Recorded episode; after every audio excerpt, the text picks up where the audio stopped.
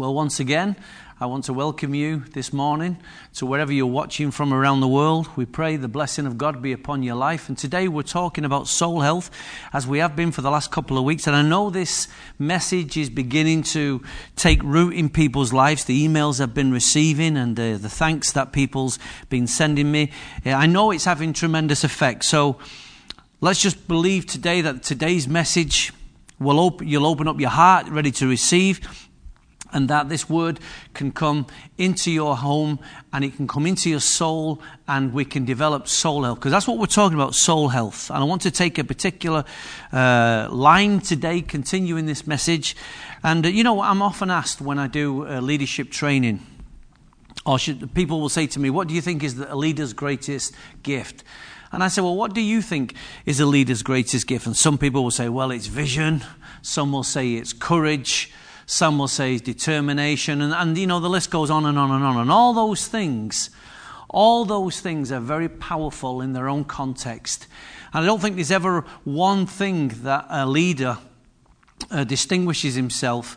Uh, or so there's one thing that distinguishes a leader from another leader, but there's, there is one thing inside every leader that does make a tremendous difference to every person. It's not just a leader, but it's to everyone, and that is the human emotions. Every leader, irrespective of how gifted, how talented, how knowledgeable they are, they carry a body. And inside that body, they, uh, there is a soul. And if that soul does not have health, all that they know, all that they are, all their talent, all their wisdom can very easily be unseated. So I would say to you today, I think the leader's greatest asset a believer's greatest asset, a parent's greatest asset is soul health, stable emotions. Because everything sits inside of you, is carried inside of you. And if you, if all is not well with your soul, then you are a potential uh, Oh, or should say, you potentially you're in trouble. You can, it will affect your emotions. It'll affect how you relate with people. It'll affect how you interpret, how you process, how you do so many things. So, soul health to me is one of the most important things, and it's something the Bible talks a lot about. Psalm 42, verse 5. And listen to what it says Why are you downcast, O my soul? He's asking us a question. What is it inside of your soul that makes you miserable, makes you uh, unbalanced, makes you crazy, makes you uh, erratic? What is it? What is wrong with our soul? He's asking the question here. He says, Why is it so disturbed within me? And every now and then, it's good for us to ask the question, Why is my soul feeling the way it is today? Why am I disturbed? Or what is disturbing me inside of my soul? And then he says this, uh, Why so disturbed within me? Put your hope in God. For I yet will praise him, my Saviour and my God. So why are you downcast? That's, that's the question he asks. He says, Oh, my soul. So there's the area. He's speaking to his own soul. And then he says, Why, is, why are you disturbed? Why are you so disturbed within me? Why, why is this water, this water inside of my soul pushing me to the left, to the right? I feel I'm being tossed up and down, up and down. Rather than being sailing on calm waters, the waters inside my soul seem to be throwing me out of equilibrium. And he says this he says, Put your hope in God. So now he's, he's, he's telling his spirit now, Put your hope in God. So his spirit is speaking to his soul, is saying, Soul, you and I need to make a journey and we need to put our hope in God rather than in flesh and blood. So, Psalm 116. Psalm 116 says this, verse 7.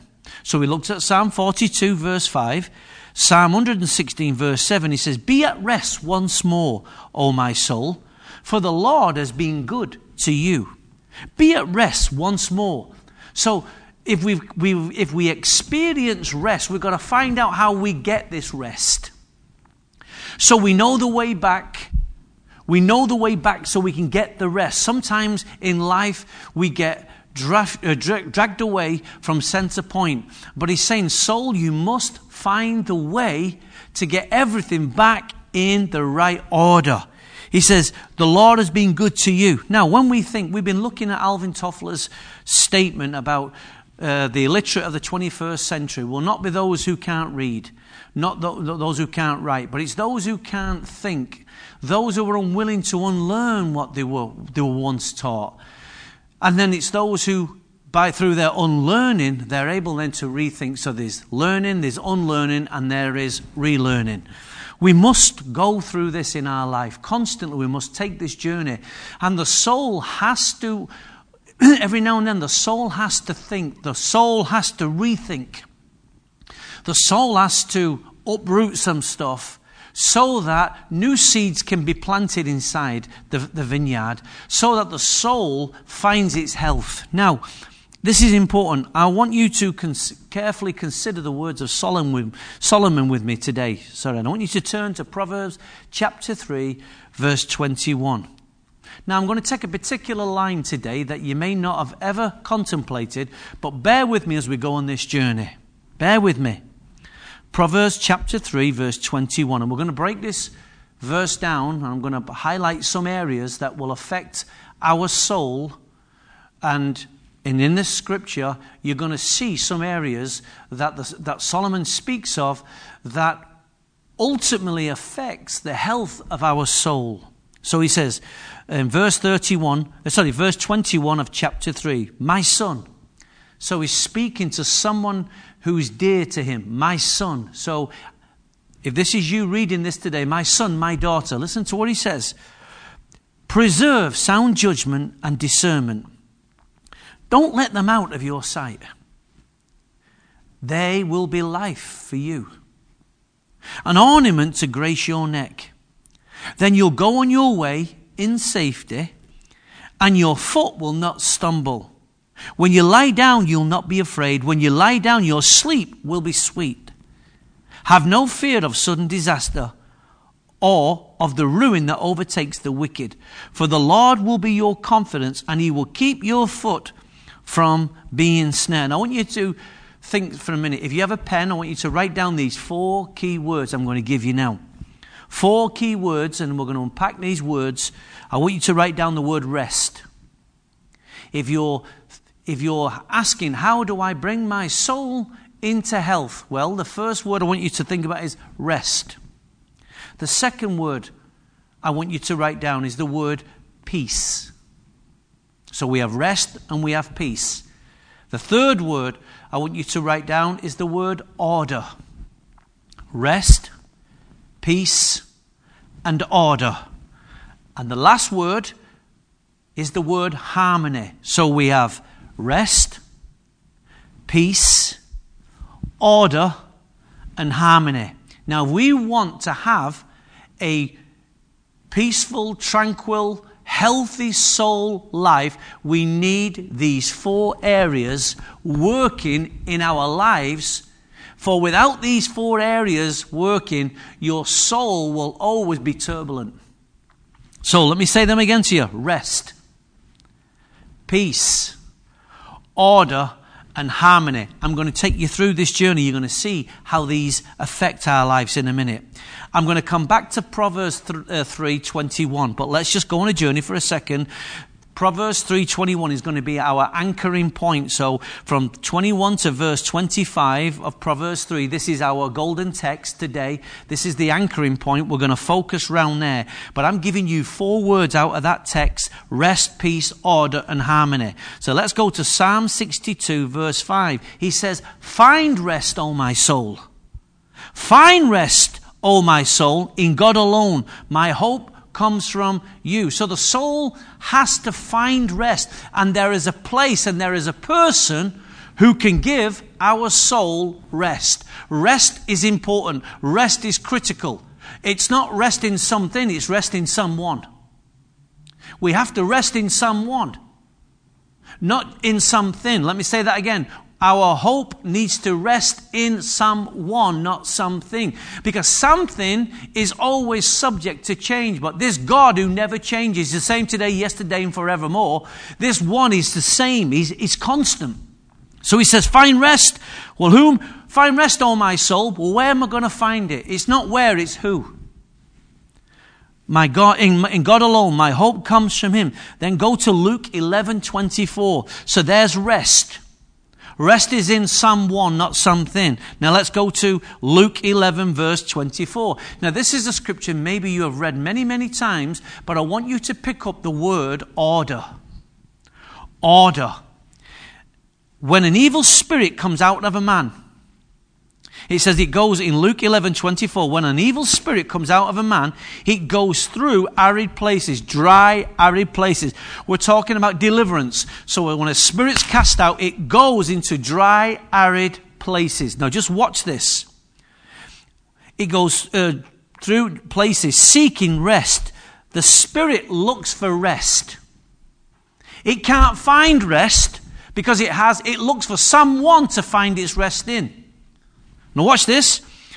It finds rest and does not find it. See, it can't find rest. Spirits cannot find rest because the very place they were created to have that rest, God, they rebelled. They have no rest.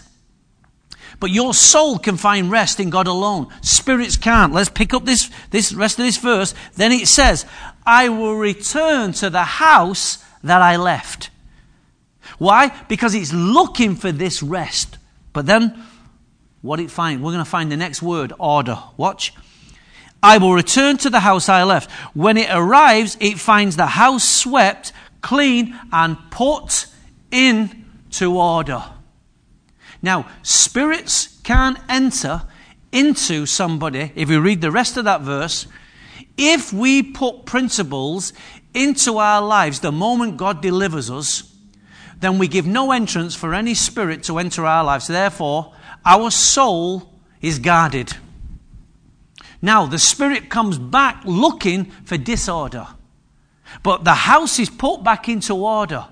Now, this is your house, your body, your spirit, and your soul is your house. Now, the very thing that you and I need is rest, and your soul needs order. In other words, your spirit has to be the leader. Your body then has to be taken care of, and your soul has to be taken care of. But the spirit has to be the leader. But if your soul is leading you, your body will follow. If your body follows, your soul, sorry, if your body leads, your, your soul will follow. But your spirit must always be the leader or your soul will shut you down, your body will shut you down, but the, but the spirit man has to say, hey, soul, I'm talking to you in there. It's time for you and I to praise the Lord. It's time for you and I to find some rest. It's time for you to be put back in order. So the soul needs order. And how do we find order? By living by principles. Principles is what brings us into alignment and in order. So let's pick up this word. So we found rest, we've seen order. Let's go to 1 Peter chapter 3 verse 8 and we're going to find the word harmony. We're going to find the word peace. Peace and harmony. Wow. Rest and order. Peace and harmony. Let's pick it up. Verse 8, 1 Peter chapter 3, verse 8. Finally, all of you, live in harmony. Now, he's talking about with one another. Harmony, harmony has to be within you and it has to be beyond you. Every family needs harmony. Every family needs peace. Every soul needs harmony and every soul needs peace. Now, the result of your soul being in order means it will find peace and harmony. If there's no order, there's no peace and harmony. Now, watch this. Finally, all of you, live in harmony with one another. Be sympathetic. Love as brothers. Be compassionate and humble. Do not repay evil with evil or insult with an insult, but with blessing, because things you were called to are uh, called, so that you may inherit a blessing. For whoever would love life and see good days must keep his tongue from evil. See, there's order now. Keep your tongue from evil, because when your tongue speaking evil, what happens is all your emotions and all your soul is upside down. You're venting anger. It's all out of order. he must turn from evil and do good. He must seek peace and pursue it. So we see peace comes through relationships with other people. Peace comes how I allow my mouth to be used, the evil I allow to enter into my house. Remember, those spirits come looking, they come looking for disorder. Why? They're the ones who come looking for disorder because they need a place to rest. They rest in your disorder. Spirits rest in your disorder. They feed on your disorder. But if the house is swept and it's, and it's put in order and the door is guarded, then they have no place. But here we see it says, seek peace and pursue it. Now we must think in terms of soul health. We must think in terms of soul health because it's critical to the body. Now think of it. Sleep. Let's go back to Proverbs for a second. It says, when you lie down, Proverbs 3:24. I said this is going to be our anchor in scripture. When you lie down, you will not be afraid. When you lie down, your sleep will be sweet. Now think of that. Sweet sleep. Sweet sleep. If you're going to find rest, if you're going to find peace and harmony, and you're going to find order, then sleep is critical to the soul. Anyone who's got a newborn baby, and Tom, uh, a cameraman here, he's got a new baby, and uh, he knows the price of sweet sleep. And anyone who's raised children or young children will know that sleep and sweet sleep are two different things. Sweet sleep. I want you to write that word down. Sweet sleep. Not just sleep, sweet sleep. So, how we sleep, what we go to sleep within our mind with, will determine how we sleep and the type of sleeping we have, and it will ultimately determine the type of rest that our body receives. You know, there's a big difference between sleep and rest. I often tell my wife, and I often tell Phil the elder, when they're getting up all hours in the morning, I say, You, if you get up at three o'clock, four o'clock in the morning, you keep doing that and you go downstairs, you will train your body that four o'clock in the morning is okay. It's all right for you to be disturbed in your sleep and go downstairs. I say, stay in bed, no matter how uncomfortable it feels. Stay in bed. Why? Because there's a difference between rest and sleep. Even when you're not sleeping, your body can still be resting. But people get up and they go back to work. And they think, well, I might as well use the day. No, no, no, no. That's a trap that people fall into. So I hate lying in bed when I'm not asleep, but I have to tell myself, rest. And you know what happens? I've trained my body to do that, and I go back to sleep. Sleep and rest are two different things. If we don't get enough sleep, you know, at some point, we're going to need a physical garage or we're going to need an operating table. Uh, but it, this will affect our ability to function, process, and be effective in life. The soul needs a body, the body needs the soul, the spirit needs the body. Or without the body, there is no, you know, the spirit cannot be, can communicate. We not know what, everything that God's given us is inside a human body is in given everything God's given us is inside my spirit. So if you have a destiny today, you need to take care of your soul and your body because your spirit can only be in charge when you give it the power. So rest, peace, order, sorry, rest, peace, order, and harmony. You know, it's amazing, it? When people die, we say rest in peace. Rest in peace. No, no, no. We can rest in peace before we die. I don't want to die before I rest in peace. I need to rest in peace this side of the grave, not the other side of the grave. So sleep affects us mentally, physically, emotionally, which putting them together, I use this word soulistically. Soulistically. It's not a word, but I've created this word, so therefore it's now officially a word. We are soulistic people.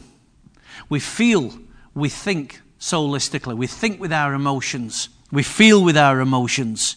And and if these emotions take hold of us, they will steer us in ways that we can be dangerous.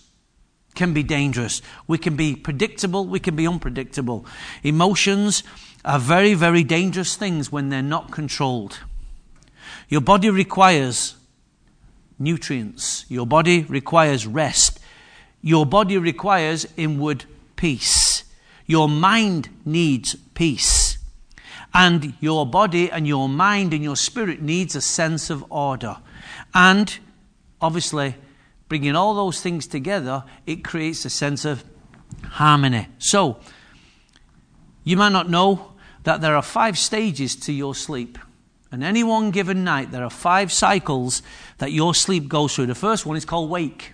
We all know what wake is. Wake can happen at three times. It can either be wake as you're going into a sleep, but you're still awake. You can wake during the sleep, and you can wake at the end of the sleep. Well, hopefully you wake at the end of your sleep, or you'd be dead. But wake happens, and it happens in a cycle. That's why people wake up in the middle of the night. And what happens is it's, it happens prior, middle, or at the end of the sleep. The second stage is called light sleep. Now, you may be a light sleeper, like I'm a light sleeper. Well, what happens in your body when you're in light sleep means that your muscles begin to relax. Your respiration slows down. You breathe slower. Your heart rate decreases. And your body temperature drops. That's why you feel a bit cold when you, you, you know, light sleeping. And then sleep occurs. So sleep, now you're asleep. Third stage is deep sleep. Now, deep sleep focuses on your body uh, to rejuvenate the body. Now your body's on charge. This is why if you lie down that way, this is amazing. The angles of your sleep determine what type of sleep you have. If you're cat napping, a power nap as we call it, and we just nap for 10 minutes, it's amazing how you can get a quick burst of energy. Now, if I sleep in a certain way, I can catnap. But it's not the same as if I lie down flat. If I lie down flat, I'm gone. But if I lie down at an angle, I don't go in as a deep sleep. Now, you may be the same or you may be totally different, but the body begins to be restored when you get the sleep that you need. Restored. It begins to. Uh, Sleep focuses on your body, it rejuvenates, restores, repairs, and the brain begins to flush out its waste. Now, that's a strange concept, but the brain actually begins to flush out the waste. Now, fourth stage is what we call the REM, the rapid eye movement. It takes about 90 minutes and it's in a deep state of charge now. The REM, you know, um, energizes your mind. It energizes the mind. So when you wake up, you feel, wow, I'm ready to go. I'm ready. It's not just about the body now, the mind is charged. So the you know the uh, third stage is about the body. The fourth one is about the mind. It charges the mind up so it's ready and active. That's why first class travel. Those who get first class travel, who can enjoy first class travel, when they get off the plane, their body's in the right uh, in the right uh, health, their mind's in the right way, so they can go about the business. Now that's nice luxury if you can afford it, but rapid eye movement engages the mind, and this is when you begin to go into the dreams and you, you go into memory consolidation and you learn, um, problem solving. The time we spend in the REM state, it decreases with our age. So sadly, the older we get, we experience that less and less. And then the final stage is we repeat all the, the other four. We repeat all the other four. So go with me uh, to Proverbs 3:24. When you lie down, you will not be afraid. When you lie down, your sleep will be sweet. So when you lie down, you'll not be afraid. See, there's there's the soul's in a good place. When you lie down, you'll not be afraid. You can't sleep if your soul is troubled. When you lie down, you'll not be afraid. When you lie down, you your sleep will be sweet. This, I want to emphasize this sweet sleep because it's such a key promise that God wants us to all experience sweet sleep where there's no trouble. We lie down with a clear conscience. Why? Because everything's put in order. Watch this. So, in the midst of chaos and, and harmony, it's amazing, you know, when the God who tells us these principles demonstrated these principles before our eyes. Let's go to Matthew 8 24. Now, here we see there is a storm. The disciples are inside a boat. And Jesus is asleep. Who sleeps in the midst of a storm? Well, the answer to that is Jesus. The answer to that is you and I. So you can be in a storm, but the storm does not have to be in you. You can be in a storm, but the storm does not have to be within you. I remember the story that Tunde Bakare told us one year. Uh, that's the pastor in Nigeria. And some of you may have heard him, some of you may not. And one night, he is a, he's a radical opposition to corruption, is, is the Dr. Tunde. And he tells a story of the night then he felt the government was coming after him to arrest him. And they were doing something illegal. This was not a, a legal arrest, this was an illegal arrest. He said, then his family were all praying upstairs. He said, I am at rest. I know the government potentially are coming to take me away, and who knows what they'll do with me if they take me away. He said, but I'm going to bed. He said, because this storm is not in me. It'll pass. I'm okay. And his family stayed up all night praying and he went to sleep. He said, I had one of the best night's sleep. He slept like a baby. Now, what does that testimony tell us? That tells us that though the storm was around him, the storm was not inside him. And he went to sleep. And here's Jesus. It's almost like Jesus deliberately went to sleep because he knew his moment was about to come to pass. And he knew the disciples were ready to be freaking out. They were freaking out. The storm was raging and Jesus is asleep. I don't know what freaks them out the most the fact that the storm is raging or this guy's asleep in the boat. But to sleep in the boat when a storm is raging is something that God wants us all to be able to do. Now, watch this. Without warning, in verse 24 of Matthew chapter 8, without warning, a furious storm came up on the lake so that the waves swept over the boat. But Jesus was sleeping. Notice, he was sleeping. The disciples went and woke him, saying, Lord, save us. We're going to drown. He replied, You of little faith. Why are you so afraid? In other words, guys, I sense in this boat now there's no peace, there's no harmony, there's no rest, there's no order. Where has your faith got to? I'm in the boat, everything's okay. So we go back to find rest, O my soul, and find it in God alone. Jesus knew his Father. Jesus knew his destiny. He knew his purpose. He knew he wasn't going to die in that boat, and he knew they, he knew they weren't going to die in that boat because he, he has a purpose. But he needs to go to sleep. He's tired, and he says, That's okay. All is well with my soul. I can sleep. So then they say to them, you have little faith, why are you so afraid? Then he got up and rebuked the winds and the waves, and it was completely calm. The men were amazed and asked, What kind of man is this? Well, he's one who understands sweet sleep. What kind of man is this? This is the man that knows how to kill the storm inside him. It doesn't matter what storm's going on around you as long as it doesn't come on on the inside. Because when it comes on on the inside, it's going to destroy the harmony. It's going to give you no peace. It's going to give you no rest. And it will throw everything that was in order out of order. Your soul needs rest. Your soul needs peace. Your soul needs order. And it will come into harmony. So, sleep is sweet. Now, I don't know about you, but if you ever want to get a glimpse of people behavior and, and how strange it is, you know, you have to look no further than look at a married couple and how they share their bed. Every couple has sleeping patterns, and every couple has fights, storms inside the bed regarding how the other one is sleeping and how they want all the bed and how they want all the covers and how they want to dominate the whole thing. And you're left there, or I'm left there, she's left there, thinking, how can I get some rest when I'm sleeping next to this guy who wants to dominate all the bed space? Well, it's endured. You know, I've come to the conclusion that inside every bedroom, there is a territorial, territorial warfare in the bedroom. There is border control and there is poor lane management. And I'm just talking about my wife. and you could talk about your partner. Border control, poor lane management, territorial warfare, all over this piece of land called a bed. You know, why? Because we're all fighting for that one thing called sweet sleep. Sweet sleep inside that bed. Most beds need their own Mexican wall. So you can tell your partner, stay, that's your side. This is border control. You stay on your side, I stay on my side. I say to my wife, why is it when you got into bed, you got in on my right hand side, but now you want to drift over onto the left hand side?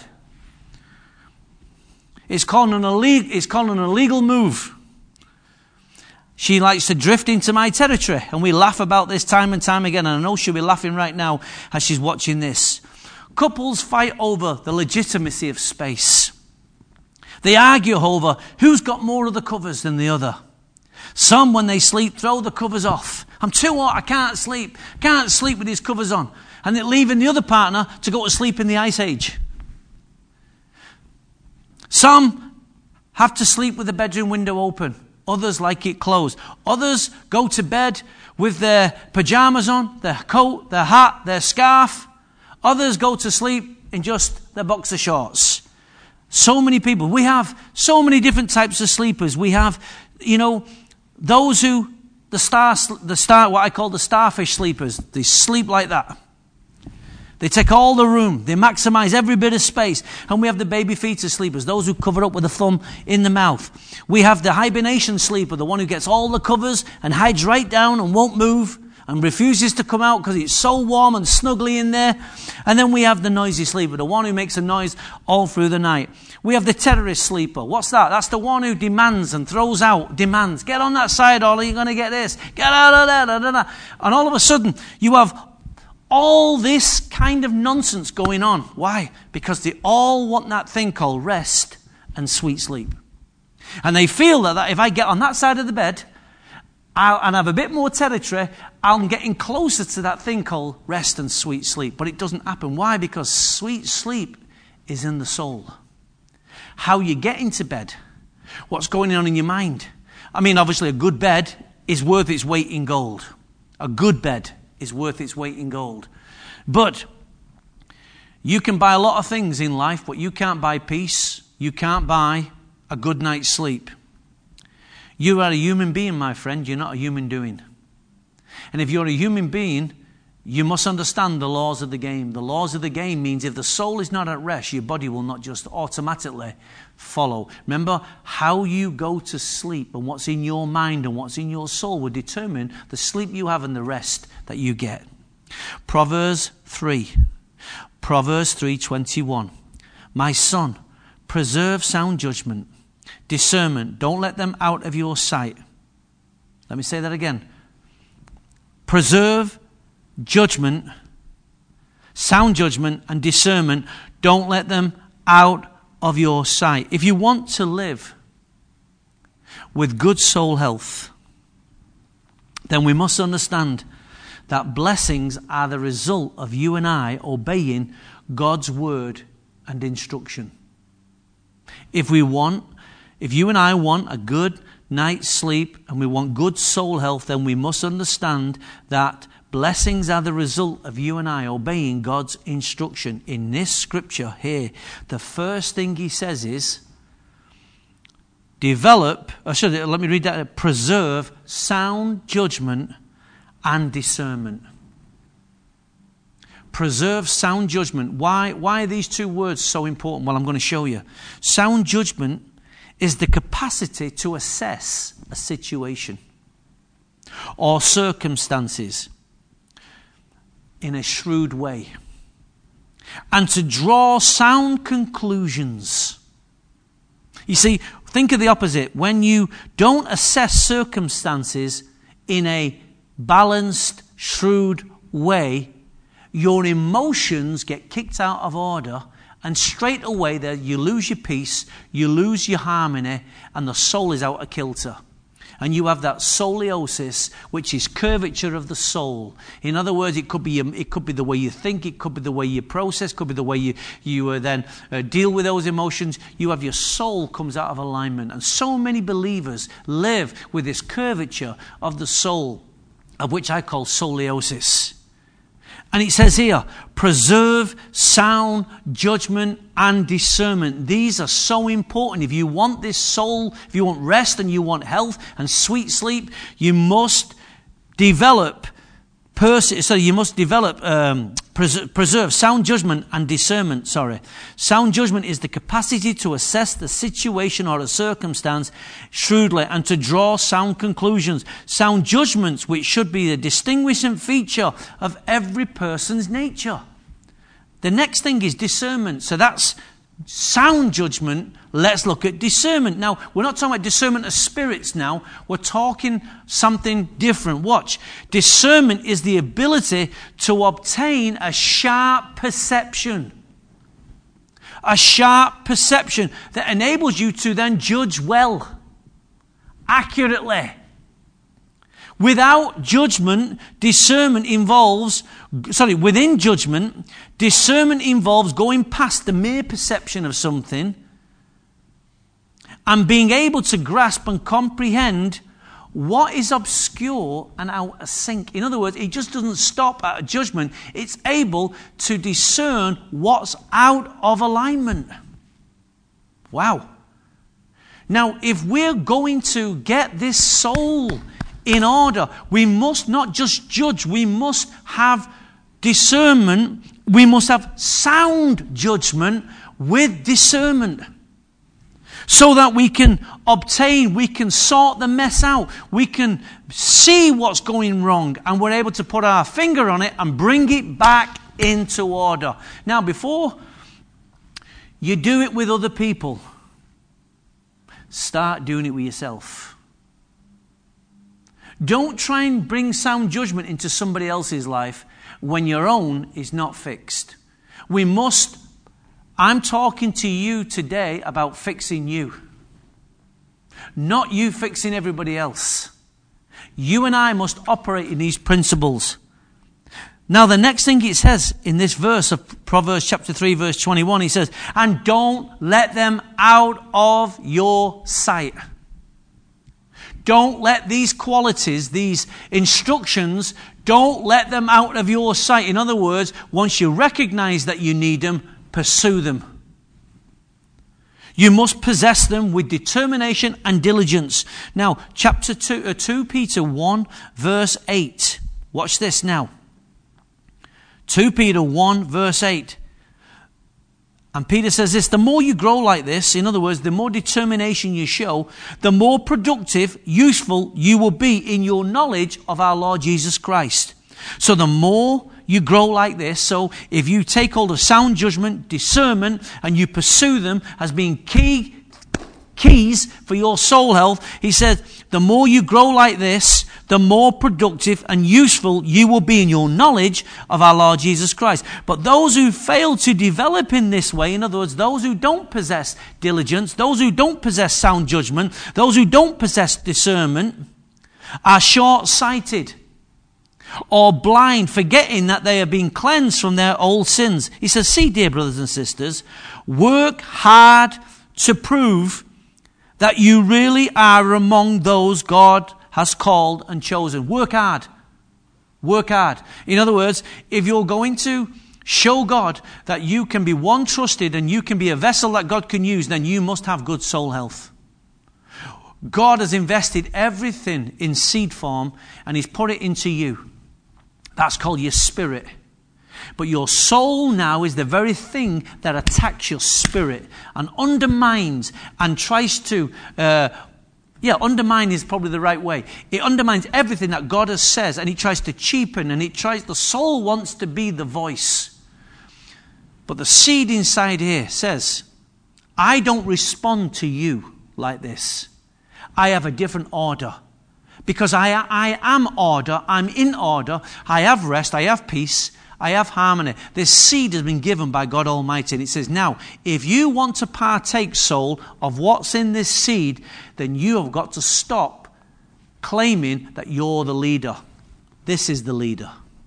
I'm the leader. So therefore, shut up, soul, and start being taught, and let me bring you into order.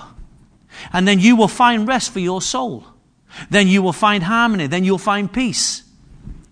So then he says this do these things with diligence, and you will never fall away. If you do these things with diligence, the promise is you'll never fall away.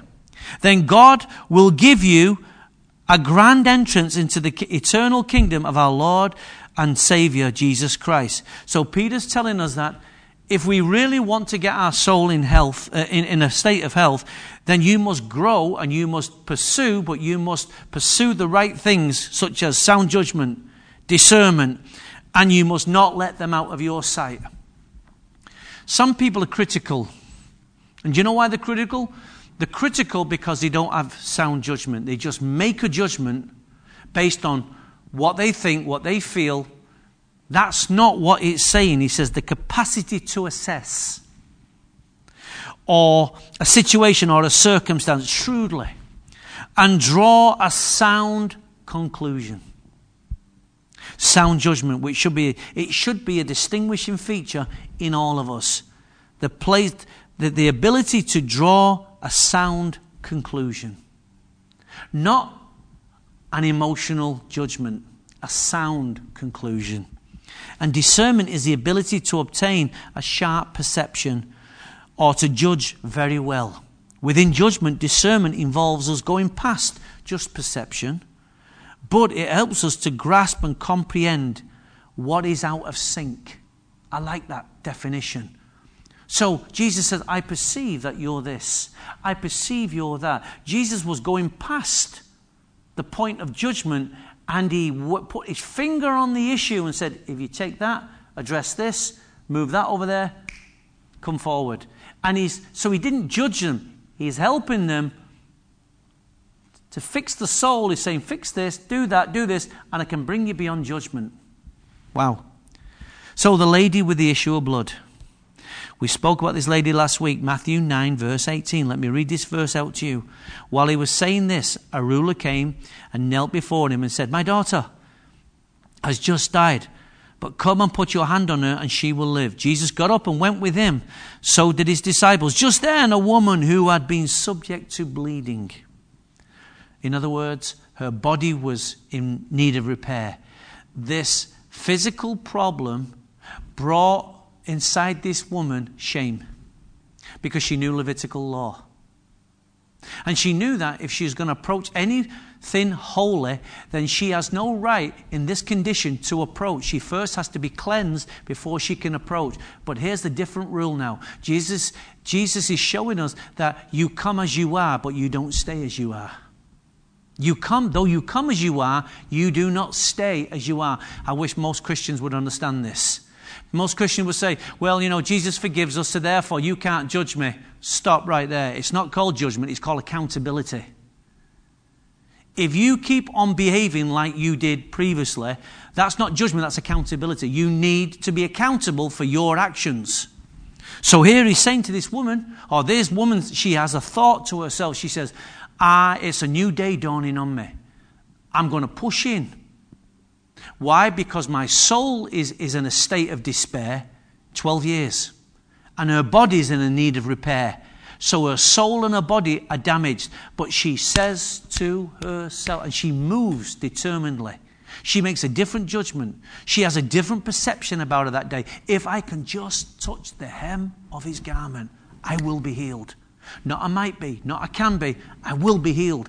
Now she now moves every bit of sanity she's got left. She takes the soul and the body into the God zone, the God zone. And all of a sudden, Jesus turns around to her and says, Let's have a look what he says. He says, uh, For 12 years, came up behind him and touched him the day of his cloak. She said to herself, If I only touch his cloak, I'll be healed. And Jesus turned and saw her. Take heart, daughter. See? Take heart, daughter. He didn't condemn her. He didn't stop at a judgment. He went past that. Watch this. And he says, Your faith has healed you. Your faith always will heal you. And the woman was healed from that moment. There's always a moment to bring the body and the soul into alignment. So, the instruction given from Proverbs tells us that judgment and discernment are needed. And you and I must pursue them. He says, Don't let them out of your sight. And that woman had discernment and she had made a different judgment. He said, They will be life for you, Proverbs says. They will be life for you. Imagine that. If we pursue sound judgment and discernment, he said, not only will they be, um, don't let them out of your sight, he said, they will be life for you. They're like an ornament round your neck. They will, then you will go on your way in safety and your foot will not stumble. That is an amazing promise to give us. So if you and I want to live in good soul health, then we must honor those who are teaching us how to live. This is so, so important. So many times we fight those. We fight the hand that feeds us. Proverbs 6:20 says this, "My son, my son." When God speaks to you, he speaks to you as a son and he speaks to me as a son or he speaks to you as a daughter. My son, your father's commands, he says, keep your father's commands and do not forsake your mother's teaching. Our parents are so instrumental in our lives. Bind them upon your heart forever and fasten them around your neck. Parents are such a blessing from God. And if your parents, uh, if you haven't got no parents or you've never had parents, then God will be your parent. God will be your father. God can't be your mother, but God's your father. And, you know, we must honor those who God has given us in our life. If it's our mothers and fathers are not here no more, then we honor the teachers that God gives us because honor is a key principle to you and I coming into health. So honor and value. Honor and value those who have taught you principles in the past, in the present, and in your future. Honor those who, who labor and to teach you and to show you better things. Those who do it now, not those only have, have just done it. You, you, know, those who, who did it past, that's your mum and dad or your teachers. You honor them. Those who are doing it now, you must honor them. You must show discernment and sound judgment with these people and those who will do it to you in the future. Don't be a hypocrite. Make sure you have this sound judgment and this discernment inside you. So, Proverbs keeps telling us when you walk, they will guide you. When you sleep, they will watch over you. These principles. When you wake, they will speak to you, for these commands are a lamp. The teaching is a light, and the correction of disciplines of discipline are the way of life. Now, 1 Timothy chapter 4, verse 12. 1 Timothy 4:12. If you and I want to develop good soul health, then you must listen, you must develop sorry, devote yourself to what God has instructed you to do. If you and I want good soul health, then you must devote yourself to what God has instructed you to do, and you must guard what has been deposited inside of you. So you must devote yourself to what God has instructed, and you must guard what has been imparted. These are so, so key. Timothy, watch this. Paul is talking to this young man. This young man is a very gifted man, and this man has got a message, an apostolic message. Is a young man, and he's going to have to talk some big boy language. So Paul is telling him as a father, son, get ready for what's coming your way. Listen to what he says. Don't let anyone look down on you because you are young. Now, he's telling him that because he knows that's exactly what's going to happen. And when people look down on you, what's the first thing it affects? It affects you mentally and it affects you emotionally. And he says, Son, you're going to have to stand your ground.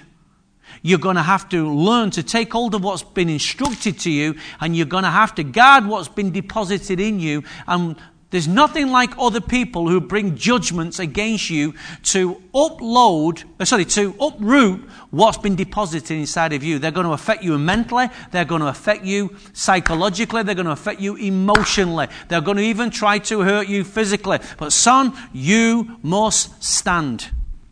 You and I.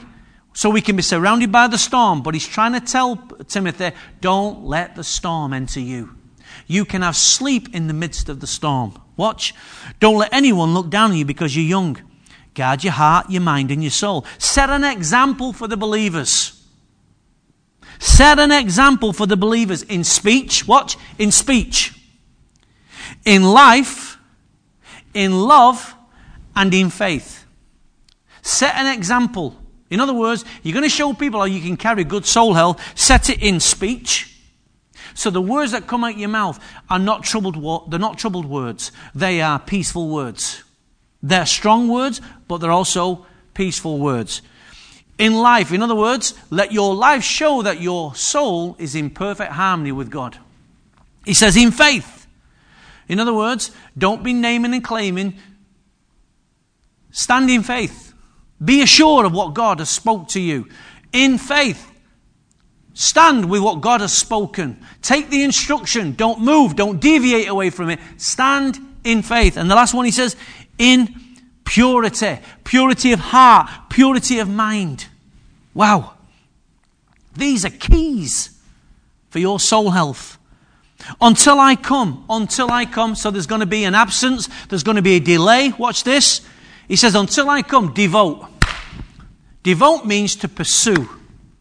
To pursue totally after us what we were already told previous in Scripture. Devote yourself to the what's devote, devote your, sorry, devote yourself to what? He says to the public reading of Scripture. How does faith come? It comes by hearing, and by hearing the Word of God. So as you read Scripture out to yourself, it comes. See, when I read my Bible, there are many ways you can read your Bible. You can read your Bible quietly, or you can read it out to yourself, and it's good to read it out to yourself. Because faith comes by hearing. It's a little practice I have. I read it to myself. So, public scripture. Then he says this watch. Devote yourself to public reading of scripture, to preaching. Now, you might not be a preacher, but you can preach to yourself. Preach yourself happy. When everyone else is not giving you any feedback, when everyone else is not helping you, preach to yourself. You know, I sing to myself all the time. You always know where I am in this building. You always know where I am in society because you can always hear me singing wherever I go. Do you know why? Because in my soul I'm happy. In the factory that I used to work, it was a huge factory. You could always knew where I, you always knew where I was because I was always singing. Why? Because I believe God's put a song in my heart, and that is my protection. It guards my soul. I sing my way into health. I sing my way out of a storm, and I sing my way into health. You know the song when you walk through the storm, walk on, walk alone. Well, I don't walk alone. I walk with God. I walk with God. I sing my way into health. I said, Yes, try and do that. Listen to what he says preaching and teaching. Do not, ne- do not neglect the gift which was given to you through the prophetic message when the body of elders laid their hands on you. I'm telling you today, do not neglect what God has put inside of you. For many of you watching me, I've laid my hands on you. And I prophesied over you over the years what God has been saying to us, to you. And I'm encouraging you today to lay hold of those prophecies, to lay hold of the God who spoke the word. Why? Because these go back to the God. Find rest, O my soul. Find rest in God alone. So the one who spoke them is the same one who's telling you to go back to the source and keep hold of him. Then he says this be diligent in these matters. Give yourself wholly to them so that everyone may see your progress. Watch your life and your doctrine closely. Persevere in them. You know, we've heard the word persevere, pursue. Be diligent. Don't neglect. Because if you do, watch this. Here's the, here's the, here's the sting in the tail. If you don't do any of the above, Listen to what he says. Paul says to Timothy, if you don't do these, so if you do these things, you'll save yourself, number one. That's a good motivation. Save yourself, and you'll save your hearers. You'll save yourself, you'll save your family, you'll save your friends, you'll save your work colleagues, you'll save your boss. Oh, yeah, what's going on inside you affects everybody else outside of you. So then, I don't know about you, but I want some sweet sleep. Anybody out there want some sweet sleep? I want you this week, if you will, to text, to get on Facebook and take and, and hit this sweet sleep. Come on. Let's let me see what the response rate is through the camera. I want you to let me know. Sweet sleep. That's our code word for this week. Sweet sleep. Sweet sleep. Let me know that you're awake on the other side of the camera. Just put on Facebook. Sweet sleep. Send your greetings. Sweet sleep in lockdown hears you, receives you, message over, uh, received and, and uh, over, uh, I can't say received and understood. So he says, when you lie down, you'll not be afraid. So if you can't get any sleep tonight because of your soul is in a place, then you've got to remember. You might have been in Egypt, but Egypt doesn't have to live inside of you. There may be a storm going on, but it doesn't have to live in you. Find rest, O my soul. Find it in God alone. Wow. When you lie down, you'll not be afraid. When you lie down, you sleep will be sleep. And you'll have no fear of sudden disaster or the ruin that will overtake the wicked. For the Lord will be your confidence and he will keep your foot from being snared. Wow. Isaiah 54, Isaiah 50, verse 4 said, The sovereign Lord has given me an instructed tongue to know the word that sustains the weary. Now, watch this. As you're coming out your sleep now, here's one of the, here's one of the key factors now. That here's one of the fruits and the proofs of you having sweet sleep and finding this place. What's what's going to happen now? Here's the fruit the sovereign Lord has given me an instructed tongue to know the word that sustains the weary. In other words, that word that has now entered inside me and sustaining me, now I'm going to wake up in the morning and I'm going to have that same word that sustained me. And now God's going to show me who to speak the same word over. Now I'm going to pay it forward. Now I'm going to look for somebody else to bring into sweet sleep. He says, uh, morning by morning, sorry, he, stay, he sorry, the sovereign Lord has given me an instructed tongue to know the word that sustains the weary. He awakens me morning by morning. He wakens my ear to listen like one that's being taught. In other words, and now from that place of sweet sleep, he says, Go and find somebody else and sow your peace, sow your harmony, sow your order, sow into somebody else. When a person lives with good soul health, the spirit is in receive mode. The body's lying down, it's being charged up, and the spirit is open, and God begins to sow things in the middle of the night. So when you wake up in the morning, you are your soul is refreshed, your soul is clear, your soul is clean. And watch this, and morning by morning he takes my ears so that I can know the sound judgment and the discernment of the spirit. Why? Because it's been sown into me through the night, because there's rest. My mind is not in the way. The word is alive on the inside. And if you can sow and impart, just like Paul told Timothy, Guard what you've been given. Go and impart it. Don't let anyone look down on you. Sow peace. Sow rest. Sow harmony into people. And lastly, the scripture says, Luke 24, verse 44, and on this we will finish. He said to them, Luke 24, verse 44, and he said to them, This is what I told you when I was still with you Everything must be fulfilled that is written about me in the law of Moses, the prophets, and the Psalms. Then he opened their minds so they could understand the scriptures. Now, if you want good soul health, you must understand these scriptures.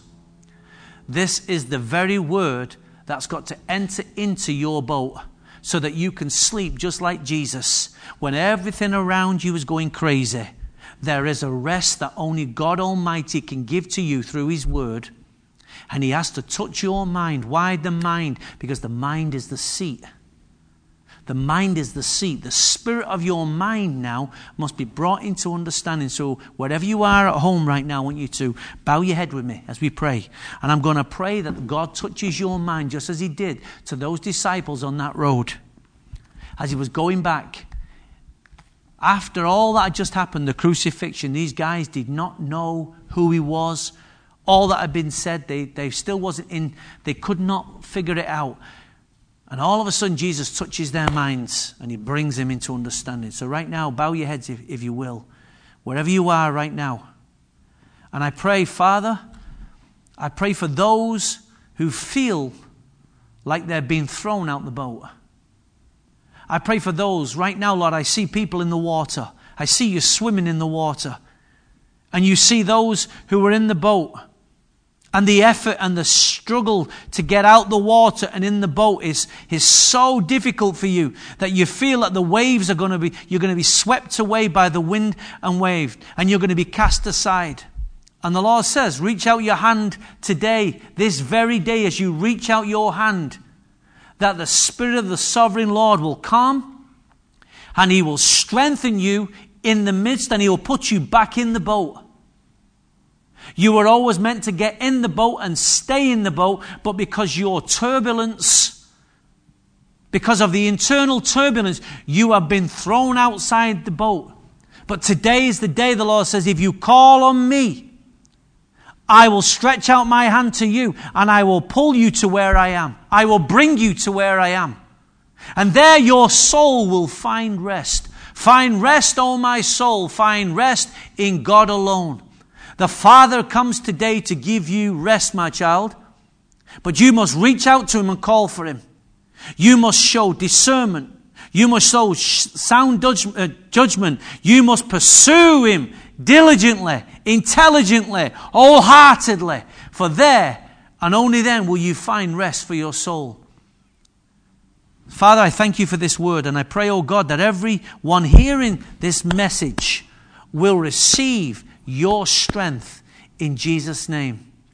Amen. I'll, once again, I thank you for joining us.